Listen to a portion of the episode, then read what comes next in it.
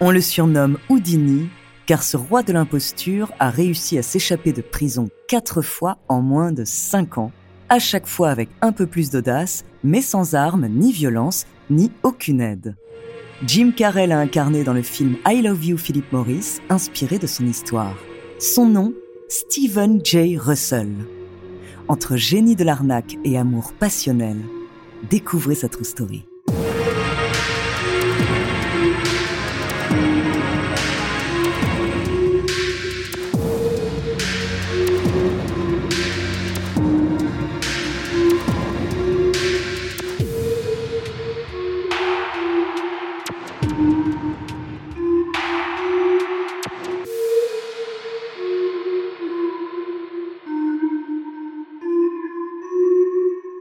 Avant de commencer à vous raconter cette incroyable histoire, laissez-moi vous présenter notre partenaire.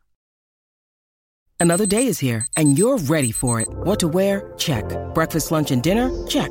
Planning for what's next and how to save for it? That's where Bank of America can help. For your financial to-dos, Bank of America has experts ready to help get you closer to your goals. Get started at one of our local financial centers or 24-7 in our mobile banking app. Find a location near you at bankofamerica.com slash talk to us. What would you like the power to do? Mobile banking requires downloading the app and is only available for select devices. Message and data rates may apply. Bank of America and a member FDIC. When you need mealtime inspiration, it's worth shopping Kroger, where you'll find over 30,000 mouth-watering choices that excite your inner foodie. And no matter what tasty choice you make, you'll enjoy our everyday low prices, plus extra ways to save, like digital coupons worth over $600 each week. You can also save up to $1 off per gallon at the pump with fuel points. More savings and more inspiring flavors make shopping Kroger worth it every time. Kroger, fresh for everyone. Fuel restrictions apply. Bonjour, ici Andrea Brusque, bienvenue dans True Story. Alors aujourd'hui, bah, pour ceux qui ont vu le film I Love You Philippe Maurice ou ceux qui ne l'ont pas encore vu, c'est quand même génial de dire que c'est tiré d'une histoire vraie, parce que là vraiment, la réalité dépasse largement la fiction. Donc c'est avec un grand plaisir que je vais vous raconter comment ce monsieur tout le monde est devenu le roi de l'évasion.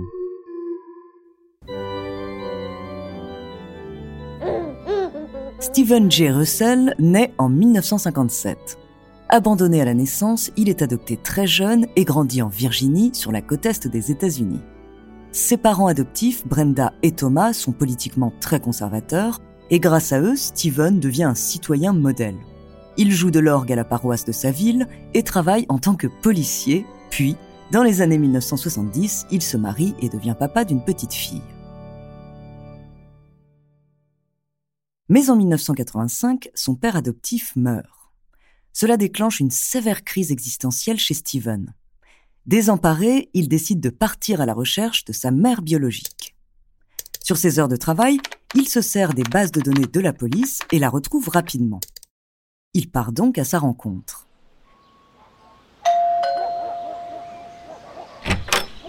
Ce qu'il découvre à ce moment va lui briser le cœur une deuxième fois. Ses parents, qui ont divorcé peu avant sa naissance, se sont en fait remariés peu de temps après.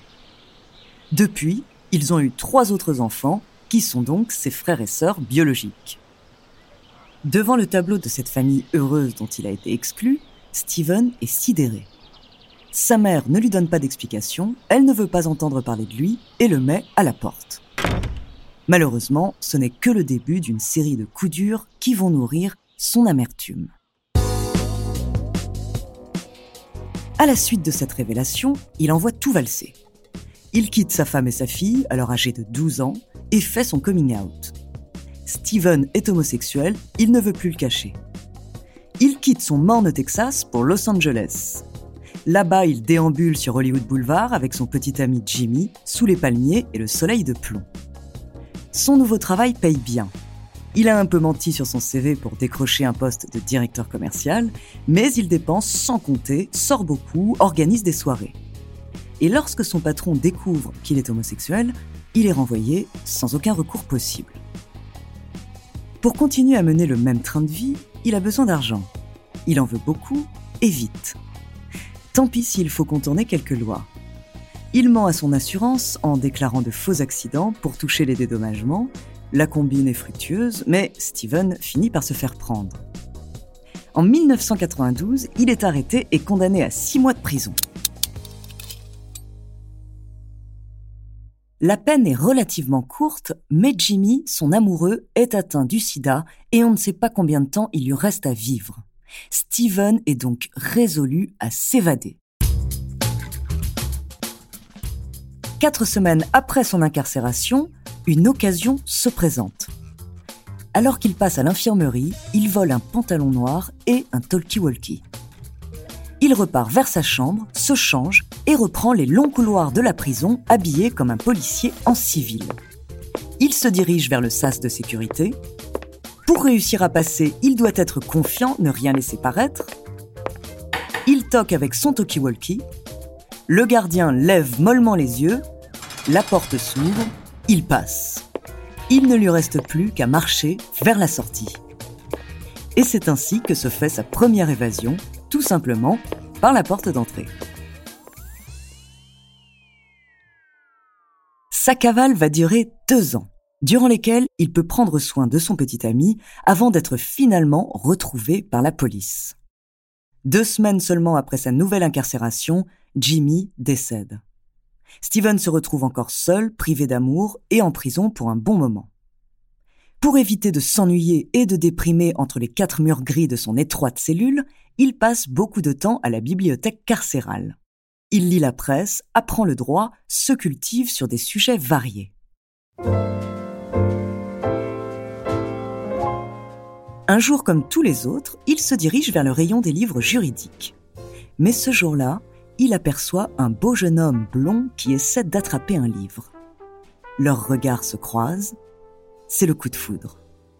Steven s'approche de lui, saisit le livre en question et le lui donne. Il en profite pour faire une petite blague sur ce choix original pour engager la conversation. La voix douce et le léger accent du jeune homme le charment. Ils s'asseyent face à face et commencent à discuter. Ils parlent de musique, ils rient ensemble comme s'ils étaient seuls, comme si plus rien n'existait que leurs deux existences réunies par le plus beau des hasards. Ce jeune homme, c'est Philip Morris, celui qui va donner son nom au film adapté de l'histoire de Russell, I Love You, Philip Morris. Car l'histoire de Steven n'est pas seulement l'histoire d'un escroc, c'est aussi une histoire d'amour. Morris est en prison pour un délit mineur. Russell, quant à lui, a déjà purgé une grande partie de sa peine. Quelques mois après leur rencontre, le jeune couple est donc remis en liberté conditionnelle et emménage à Houston. Steven est prêt à tout pour les beaux yeux de Philippe.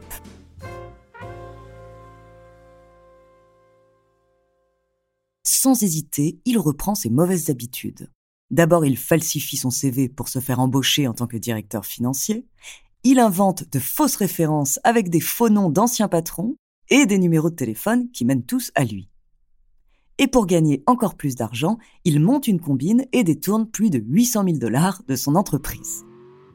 Avec tout ça, il comble son amant et cède à tous les luxes. Il achète plusieurs grosses voitures, des Rolex et même deux jet skis.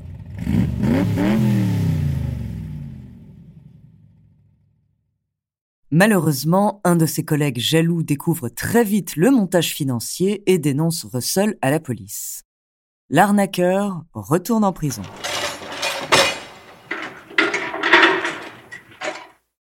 Mais pas pour très longtemps. Par téléphone, Steven se fait passer pour un juge et en quelques minutes, le montant de sa caution passe de 900 000 dollars à 45 000 dollars, une somme qu'il peut facilement réunir. Un vendredi 13, comme le jour où Philippe est né, il paye sa caution et rejoint son petit ami. Évidemment, la police, qui commence à être familière de ces duperies, ne tarde pas à comprendre. Bien qu'il ait réussi à fuir jusqu'en Floride, il est arrêté pour la troisième fois, dix jours plus tard, et renvoyé au Texas dans une unité de sécurité maximale.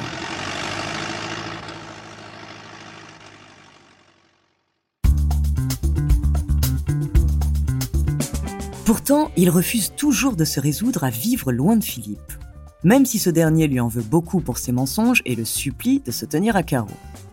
Steven sait qu'il doit prendre son temps, s'organiser et trouver un plan d'évasion parfait.